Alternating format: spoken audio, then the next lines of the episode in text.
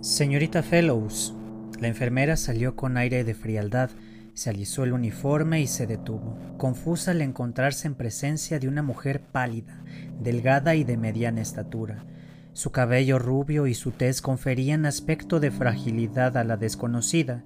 De pie detrás de ella, agarrado a su falda, había un niño de cuatro años, de redondeada cara y llamativos ojos. Eh, querida, dijo Hoskins, esta es la señorita Fellows, la enfermera que cuida del niño. Señorita Fellows, le presento a mi esposa. ¿Su esposa?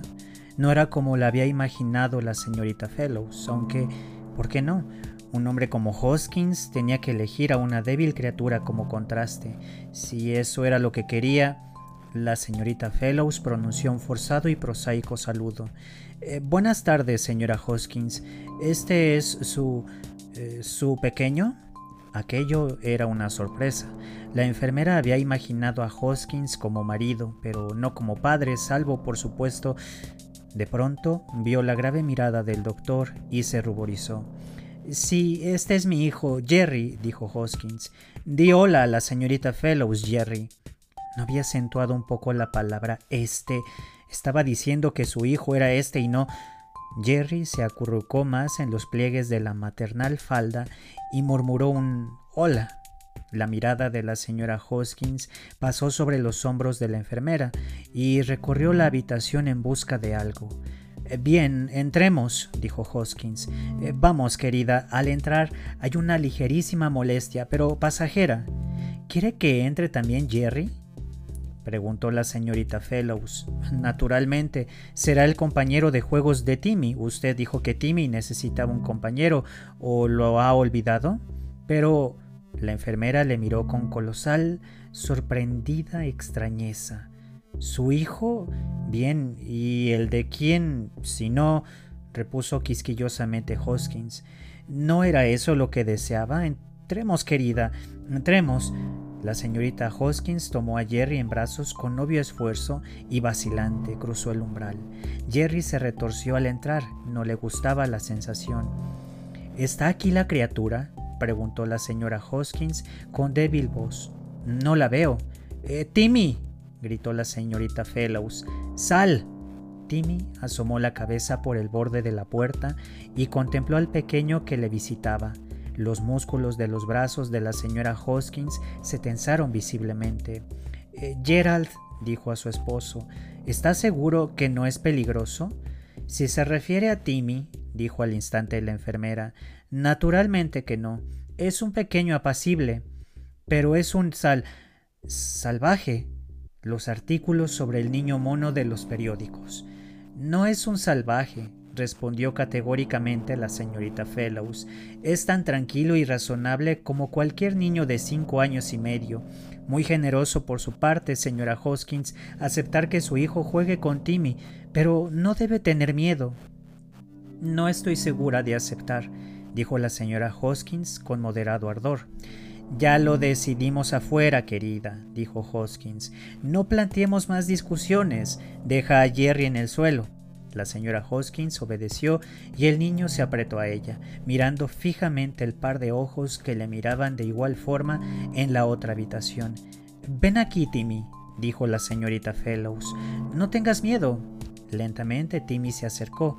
Hoskins se agachó para soltar los dedos de Jerry de la falda de su madre. Apártate un poco, querida, que los niños tengan una oportunidad.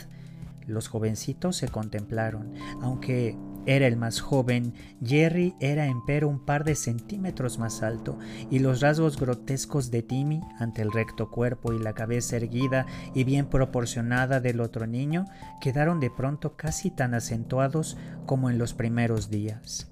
Los labios de la señorita Fellows temblaron. El pequeño neandertal fue el primero que habló con un atiplado tono infantil. ¿Cómo te llamas? Y Timmy echó la cabeza hacia adelante, como si quisiera examinar más atentamente las facciones del otro niño. Sobresaltado, Jerry respondió con un vigoroso empujón que hizo tambalearse a Timmy. Los dos se pusieron a llorar ruidosamente y la señora Hoskins se apresuró a tomar a su hijo, mientras la señorita Fellows, con la cara encendida a causa de su reprimido enfado, hizo lo mismo con Timmy y lo consoló. El instinto de ambos es de aversión, dijo la señora Hoskins. No más aversión que la de los niños que no simpatizan, dijo cansadamente su esposo. Ahora deja a Jerry en el suelo y que se acostumbre a la situación. En realidad sería mejor que nos fuéramos. La señorita Fellows llevará a Jerry a mi despacho dentro de un rato y yo lo mandaré a casa con alguien. Los dos niños pasaron la hora siguiente muy conscientes el uno del otro. Jerry llamó llorando a su madre, pegó a la señorita Fellows y por fin se dejó consolar con un caramelo. Timmy chupó otro y al cabo de una hora la enfermera consiguió que los dos niños jugaran con la misma construcción, aunque en lados opuestos de la habitación. La señorita Fellows se sentía agradecida casi al borde de las lágrimas cuando llevó a Jerry con su padre. Pensó formas de dar las gracias a Hoskins, pero la misma formalidad del doctor supone un rechazo. Quizá él no la perdonaba por haberle hecho sentir como un padre cruel. Quizás el hecho de haber traído a su hijo era una simple tentativa de demostrar que era un buen padre con Timmy y al mismo tiempo que no era su padre. Las dos cosas al mismo tiempo. Y de este modo, lo único que pudo decir la enfermera fue Gracias, muchas gracias y lo único que pudo responder él fue No tiene importancia, no hay de qué. Aquello se convirtió en una rutina establecida. Dos veces por semana Jerry acudía a jugar a una hora, que con el tiempo fueron dos. Los niños aprendieron los nombres y hábitos respectivos y jugaron juntos, y pese a todo, tras la primera oleada de gratitud, la señorita Fellows acabó comprendiendo que Jerry no le gustaba. Era más alto, más pesado y dominaba en todo, forzaba a Timmy a desempeñar un papel totalmente secundario. Lo único que hacía resignarse a la enfermera era el hecho que Timmy, pese a sus dificultades, aguardaba ansiosamente, cada vez con más deleite, las periódicas apariciones de su compañero de juegos. Era lo único que tenía el pequeño, pensaba pesarosa la señorita Fellows, y en cierta ocasión, mientras contemplaba a los niños, la enfermera pensó los dos hijos de Hoskins, uno de su esposa y otro de Stasis, mientras que ella, cielos, pensó mientras se llevaba los, puños a las sienes, avergonzada. Estoy celosa. Señorita Fellows, dijo Timmy con sumo tacto. La enfermera no le permitía que la llamara de otra manera. ¿Cuándo iré a la escuela? Miró los ansiosos ojos castaños alzados hacia ella y pasó suavemente la mano por los tupidos rizos del niño. Era la parte más desaliñada del aspecto físico del pequeño, porque la misma enfermera tenía que cortarle el pelo mientras Timmy se removía inquieto bajo las tijeras. La señorita Fellows no deseaba ayuda profesional, puesto que la, la, torpeza del corte servía para ocultar la hundida parte delantera y la sobresaliente parte trasera del cráneo. ¿Cuándo has oído hablar de la escuela? preguntó la enfermera. Jerry va a la escuela. Guardería, lo dijo muy despacio. Jerry va a muchos sitios. Afuera. ¿Cuándo podré ir afuera, señorita Fellows? Un suave dolor se alojó en el corazón de la enfermera. Lógicamente, y ella lo sabía, era imposible evitar que Timmy fuera enterándose de más y más cosas del mundo exterior que él jamás pisaría. Caramba, dijo ella, intentando reflejar alborozo. ¿Y qué harías en la guardería, Timmy? Jerry dice que juegan, tienen películas, dice que hay muchísimos niños, dice, dice un pensamiento, un triunfante alzamiento de ambas manitas con los dedos separados. Dice que todos estos ¿Te gustaría ver películas? dijo la señorita Fellows. Yo puedo conseguirlas, muy bonitas, y también música. De este modo, Timmy se sintió temporalmente consolado. El niño devoraba películas en ausencia de Jerry y la señorita Fellows le leía libros sencillos de vez en cuando. Había tanto que explicar incluso en el relato más simple, tantos detalles fuera de la perspectiva de las tres habitaciones. Timmy empezó a tener más sueños en cuanto empezó a conocer el mundo exterior. Los sueños siempre eran iguales, relacionados con el exterior. El vacilante Timmy se esforzaba en describirlos a la señorita Fellows. En sueños estaba afuera, en un afuera vacío pero muy grande, con niños y raros e indescriptibles objetos mal digeridos por su pensamiento, resultado de novelescas descripciones no muy bien comprendidas o de distantes recuerdos del neandertal medio recordados. Pero los niños y los objetos se desentendían de él, y aunque él estaba en el mundo, jamás formaba parte del mismo. Se encontraba solo, igual que si estuviera en su habitación, y despertaba llorando. La señorita Fellows trataba de restar importancia a los sueños, pero algunas noches en su piso también ella lloraba. Un día, mientras la enfermera leía, Timmy puso su mano bajo la barbilla de la mujer y la alzó suavemente, de tal modo que los ojos de la señorita Fellows abandonaron el libro y se encontraron con los del niño. ¿Cómo sabes lo que debes decir, señorita Fellows? ¿Ves estas marcas? Ellas me indican lo que debo decir. Estas marcas forman palabras. El niño las miró mucho tiempo con curiosidad, tras tomarle el libro de las manos. Algunas son iguales. La enfermera se echó a reír, complacida con aquella muestra de sagacidad. Es cierto. ¿Te gustaría que te enseñara a distinguir las marcas? Sí, sería un juego bonito. La señorita Fellows no había imaginado que el niño podía aprender a leer. Hasta el mismo momento en que Timmy le leyó un libro, no imaginó que él podía aprender a leer. Luego, semanas más tarde, la enormidad de lo que había hecho la dejó atónita. Timmy, sentado en su regazo, siguiendo palabra por palabra el texto de un libro infantil, leyendo para ella. Él le leía a ella. Se puso trabajosamente en pie, asombrada. Bien, Timmy, volveré más tarde. Quiero ver al doctor Hoskins. Excitada, casi frenética, la enfermera creyó tener una respuesta a la infelicidad de Timmy. Si el niño no podía salir y entrar en el mundo, el mundo vendría a las tres habitaciones del niño, el mundo entero en forma de libros, películas y sonido. Había que educarlo hasta el límite de su capacidad, era lo mínimo que le debía el mundo. Encontró a Hoskins con un humor curiosamente análogo al de ella, triunfo y gloria, algo así. Las oficinas estaban anormalmente activas y por un momento la señorita Fellows pensó que no podría ver al director mientras permanecía cohibida en el vestíbulo, pero él la vio y una sonrisa se extendió por su ancho rostro. Señorita Fellows, entre. Habló con rapidez por el intercomunicador y después lo desconectó. ¿Se ha enterado? No, claro, es imposible. Lo hemos conseguido. Sí, lo hemos conseguido. Podemos efectuar detección intertemporal de corto alcance. Pretende decir, repuso la señorita Fellows, esforzándose en separar su pensamiento de las buenas noticias de las que era portadora, que puede traer al presente una persona de épocas históricas. Eso precisamente. Ahora mismo tenemos determinada la posición de un individuo del siglo XIV. Imagínese, imagínese si supiera cuánto me alegra oír de la eterna concentración en el Mesozoico sustituir a los paleontólogos por historiadores. Pero usted desea decirme algo, ¿no? Bien, adelante, adelante. Me encuentra de buen humor. Cualquier cosa que quiera la tendrá. La señorita Fellow sonrió.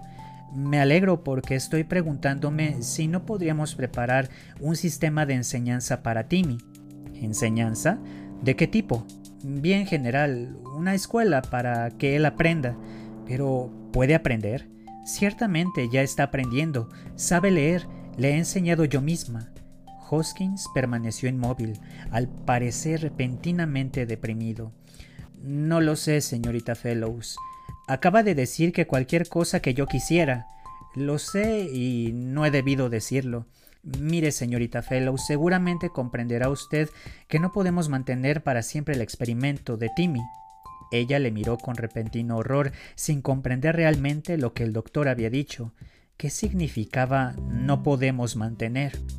En una dolorosa oleada de recuerdos, la enfermera recordó al profesor Adamewski y el espécimen mineral devuelto al cabo de dos semanas. Pero estamos hablando de un niño, no de una roca. Ni siquiera un niño merece más importancia de la debida, señorita Fellows, repuso muy nervioso Hoskins. Ahora que esperamos individuos de épocas históricas, necesitamos espacio en estasis, todo el espacio disponible. La enfermera no lo entendió. Pero es imposible, Timmy. Timmy, bien, señorita Fellows, por favor, no se altere. Timmy no se irá ahora mismo, quizá pasen meses. Mientras tanto, haremos todo cuanto podamos. Ella aún estaba mirándole fijamente. Permítame pedir algo para usted, señorita Fellows. No, musitó ella. No necesito nada.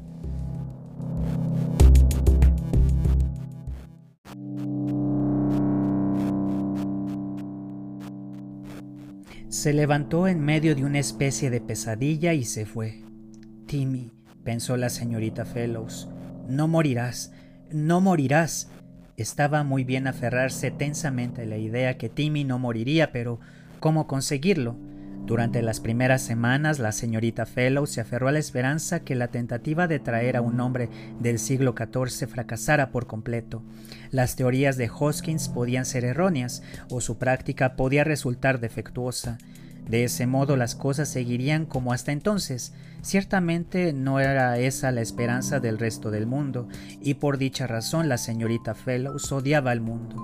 El proyecto Edad Media alcanzó un clímax de ardiente publicidad. Prensa y público anhelaban algo así. Stasis Inc. carecía del impacto necesario desde hacía tiempo. Otra roca u otro pez antiguo no excitaban a la gente, pero aquello sí, un ser humano histórico, un adulto que hablara un idioma conocido, alguien que abriera una nueva página de la historia a los eruditos. La hora cero se acercaba y en esta ocasión no habría tres espectadores en la galería. Esta vez habría una audiencia mundial. Esta vez los técnicos de Stasis Inc. desempeñarían su papel ante prácticamente la humanidad entera. La señorita Fellows estaba simplemente enloquecida con la espera. Cuando llegó Jerry Hoskins para el programado periodo de juego con Timmy, la enfermera apenas le reconoció. Ella no estaba esperándole a él.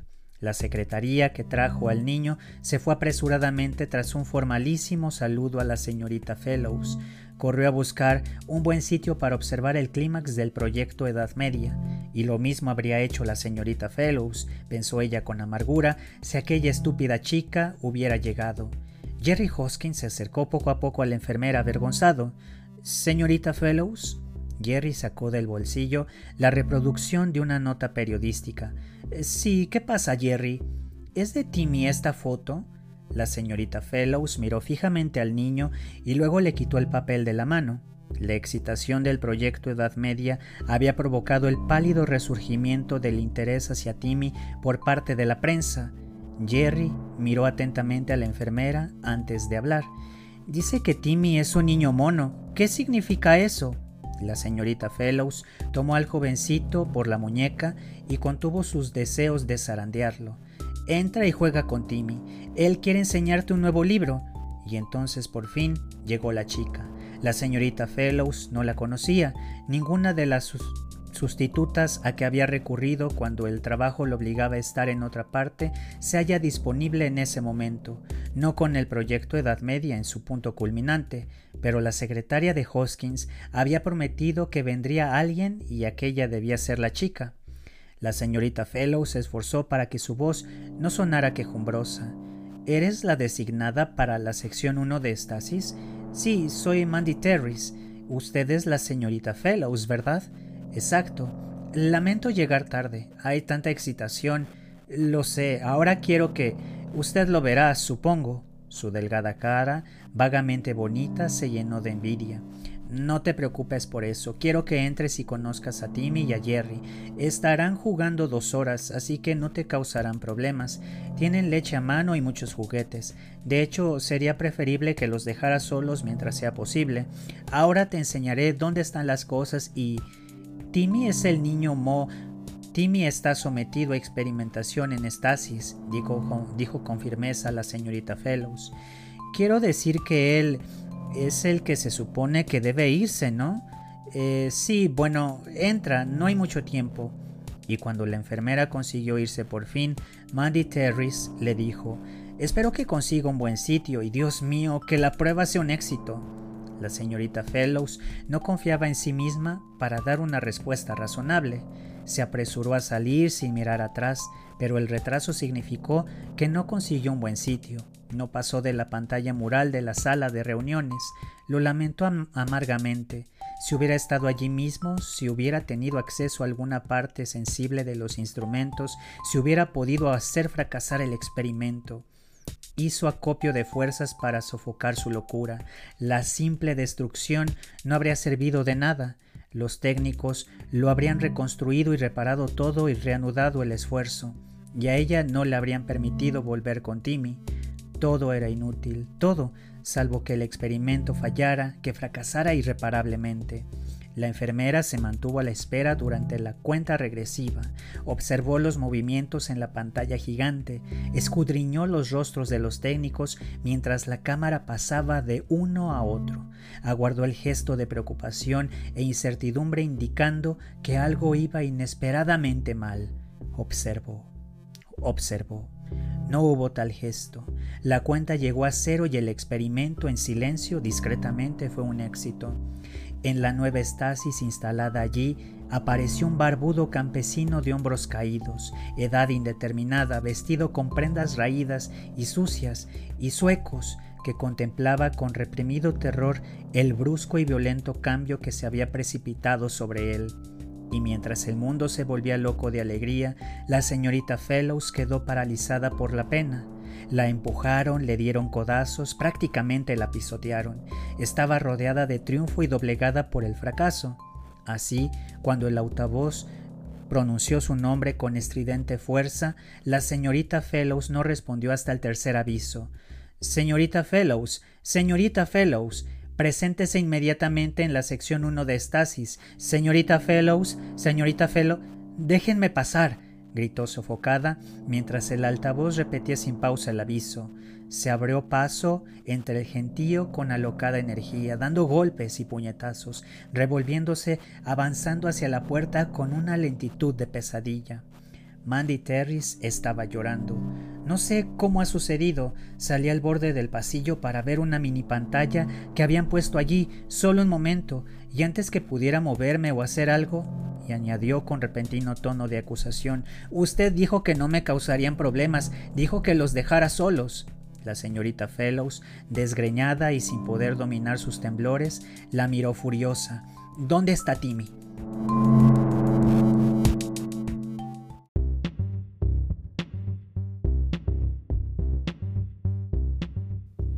Una enfermera estaba limpiando con desinfectante el brazo del gimoteante Jerry y otra preparaba una inyección antitetánica. Había sangre en la ropa de Jerry. Me ha mordido, señorita Fellows, gritó Jerry rabioso. Me ha mordido. Pero la señorita Fellows ni siquiera lo veía. ¿Qué has hecho con Timmy? gritó.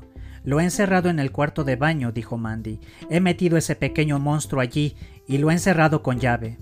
La enfermera corrió hacia la casa de muñecas, manoseó torpemente la puerta del cuarto de baño, le costó una eternidad abrirla y ver al niño feo agazapado en un rincón. No me des latigazo, señorita Fellows, musitó el niño. Tenía los ojos enrojecidos, le temblaban los labios. Yo no quería hacerlo. Timmy, ¿quién te ha hablado de latigazos? Se acercó a él y lo abrazó impetuosamente. Lo dijo ella, con una cuerda larga, repuso trémulamente Timmy. Ella dijo que tú me pegarías mucho. No es cierto. Ella ha sido muy mala al decir eso, pero ¿qué ha pasado? ¿Qué ha pasado? Él me llamó niño mono. Dijo que yo no era un niño de verdad, que era un animal. Timmy se deshizo en un torrente de lágrimas. Dijo que ya no jugaría más con un mono. Yo dije que no era un mono, que no era un mono. Él dijo que yo era un muy raro y dijo que era horrible y feo. Lo dijo muchas veces y le mordí. Ambos estaban llorando. Pero eso no es cierto, dijo la sollozante señorita Fellows. Tú lo sabes, Timmy. Eres un niño de verdad, un niño encantador y el mejor del mundo, y nadie, nadie volverá a separarte de mí. Fue fácil decidirse, fácil saber qué hacer, pero había que actuar con rapidez. Hoskins no esperaría mucho más tiempo teniendo a su hijo magullado. No, Había que hacerlo esa noche, esa misma noche, con cuatro quintas partes del personal dormido y la restante quinta parte intelectualmente embriagada por el proyecto Edad Media. Sería una hora normal para volver, pero había precedentes. El vigilante la conocía perfectamente y no soñaría en hacerle preguntas. No sospecharía si la veía con una maleta. La señorita Fellows ensayó la evasiva frase juguetes para el niño y una tranquila sonrisa. ¿Por qué no iba a creerlo el vigilante? Así fue. Cuando la enfermera entró de nuevo en la sala de muñecas, Timmy aún estaba despierto y ella mantuvo una exasperante normalidad, a fin de no asustar al pequeño. Hablaron de los sueños de Timmy y la señorita Fellows oyó al niño interesarse ansiosamente por Jerry. Escasas personas la veían después, nadie recelaría del bulto que llevaría. Timmy se estaría muy quieto y finalmente todo sería un hecho consumado. Un hecho consumado sería inútil querer repararlo. Ellos la dejarían en paz, los dejarían en paz a los dos. La señorita Fellows abrió la maleta, sacó el abrigo, la gorra de lana con orejeras y las demás prendas. ¿Por qué me pones esta ropa, señorita Fellows? dijo Timmy con muestras de alarma. Voy a llevarte afuera, Timmy, al lugar de tus sueños. ¿Mis sueños? Su rostro se contrajo con repentino anhelo, aunque también el miedo estaba allí. No temas, estarás conmigo. No tendrás miedo si estás conmigo, ¿verdad, Timmy? No, señorita Fellows. Se apretó la deforme cabecita contra el costado y escuchó los sordos latidos del corazoncito del niño bajo su brazo. Era medianoche. La señorita Fellows tomó al niño en brazos, desconectó la alarma y abrió suavemente la puerta. Y lanzó un grito, porque al otro lado de la abierta puerta estaba Hoskins mirándola. Había otros dos hombres con el doctor, y él miraba fijamente a la enfermera, tan asombrado como ella. La señorita Fellows tardó un segundo menos en recobrarse y trató rápidamente de cruzar el umbral. Pero a pesar del segundo de retraso, Hoskins tuvo tiempo, la tomó bruscamente y la lanzó contra una cómoda. Llamó a los otros dos hombres y miró a la enfermera sin abandonar el umbral. No esperaba esto. ¿Está completamente loca? Ella había conseguido interponer el hombro para que fuera su cuerpo y no el de Timmy el que golpeara la cómoda. ¿Qué daño puede hacer si no me lo llevo, doctor Hoskins? dijo la señorita Fellows suplicante. No puede poner una pérdida de energía por encima de una vida humana. Con firmeza, Hoskins le quitó el niño de los brazos. Una pérdida de energía de esta magnitud significaría 3 millones de dólares para los bolsillos de los accionistas, significaría un terrible revés para Stasis Inc., significaría publicidad sobre una enfermera sentimental que destruye todo eso en provecho de un niño mono. Niño mono, dijo la señorita Fellows con impotente furia. Así lo llamarán los periodistas, dijo Hoskins. Apareció un hombre que estaba pasando un cordel de nylon por los resquicios de la parte alta de la pared. La señorita Fellows recordó la cuerda de la cabina que contenía la muestra rocosa del profesor Adamewski, la cuerda de la que Hoskins había tirado hacía mucho tiempo. No, chilló pero Hoskins dejó a Timmy en el suelo y le quitó amablemente el abrigo que llevaba. Quédate aquí, Timmy, no te pasará nada, nosotros estaremos fuera solo un momento, ¿de acuerdo? Timmy, pálido y mudo, logró asentir con la cabeza. Hoskins condujo a la enfermera fuera de la casa de muñecas. De momento la señorita Fellows había superado el límite de la resistencia. Vagamente vio que ajustaban el tirador junto a la casa de muñecas. Lo siento, señorita Fellows, dijo Hoskins. Me habría gustado evitarle esto. Planeé hacerlo por la noche para que usted se enterara cuando ya estuviera hecho. Por la herida de su hijo, dijo la, enfermera en un fatigado susurro. Porque su hijo atormentó a este niño y lo provocó. No, créame, me he enterado del incidente de hoy y sé que la culpa fue de Jerry, pero el incidente se ha infiltrado al exterior. Así debía ser con la prensa acosándonos precisamente este día. No puedo arriesgarme a que un relato distorsionado sobre negligencias y neandertales salvajes perjudique el éxito del proyecto Edad Media. De todas formas, Timmy tenía que regresar pronto. Si regresa ahora mismo, los sensacionalistas tendrán el mínimo pretexto posible para volcar su basura. No es como devolver una roca, va a matar a un ser humano. no habrá asesinato, no habrá sensación, simplemente el niño será un niño neandertal en un mundo neandertal. Dejará de estar prisionero, no será un extraño, tendrá la posibilidad de vivir en libertad. ¿Qué posibilidad? Solo tiene siete años, está acostumbrado a que le cuiden, le alimenten, le vistan, le protejan. Estará solo. Quizás su tribu no esté ya en el lugar donde él abandonó hace cuatro años.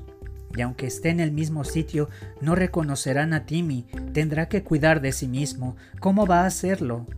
Hoskins sacudió la cabeza en un gesto de desesperada negativa. Dios mío, señorita Fellows, ¿cree que no he pensado en eso? ¿Cree que habríamos traído a un niño de no haber sido porque se trataba de la primera localización de un humano o cuasi humano que hacíamos y porque no nos atrevimos a correr el riesgo de perder su posición y hacer otra localización tan perfecta?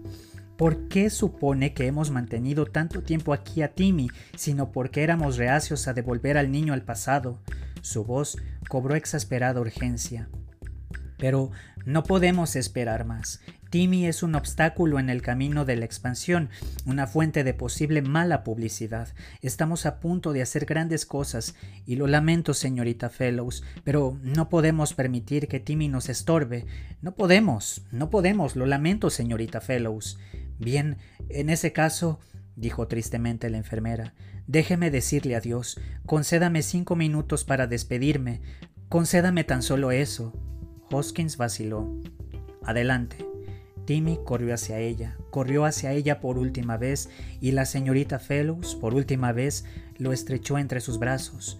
Durante un instante lo abrazó ciegamente, empujó una silla con la punta del pie, la puso junto a la pared y se sentó. No tengas miedo, Timmy.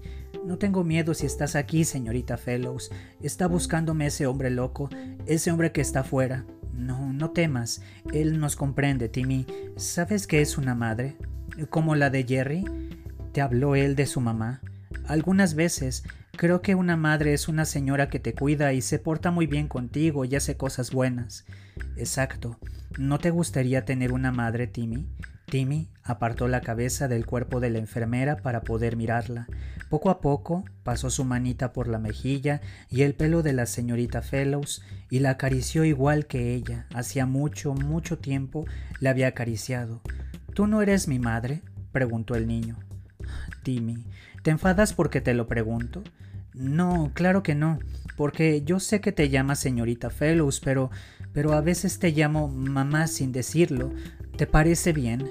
Sí, sí, me parece bien, y ya no te abandonaré más y no sufrirás más. Estaré siempre contigo para cuidarte. Llámame mamá, que yo lo oiga. Mamá, dijo Timmy muy contento y apretó su mejilla a la de la enfermera. La señorita Fellows se levantó y, sin soltar al niño, se subió a la silla. Hizo caso omiso del repentino inicio de un grito en el exterior y con la mano libre tiró con todas sus fuerzas de la cuerda que colgaba entre dos resquicios, perforó estasis y la habitación quedó vacía.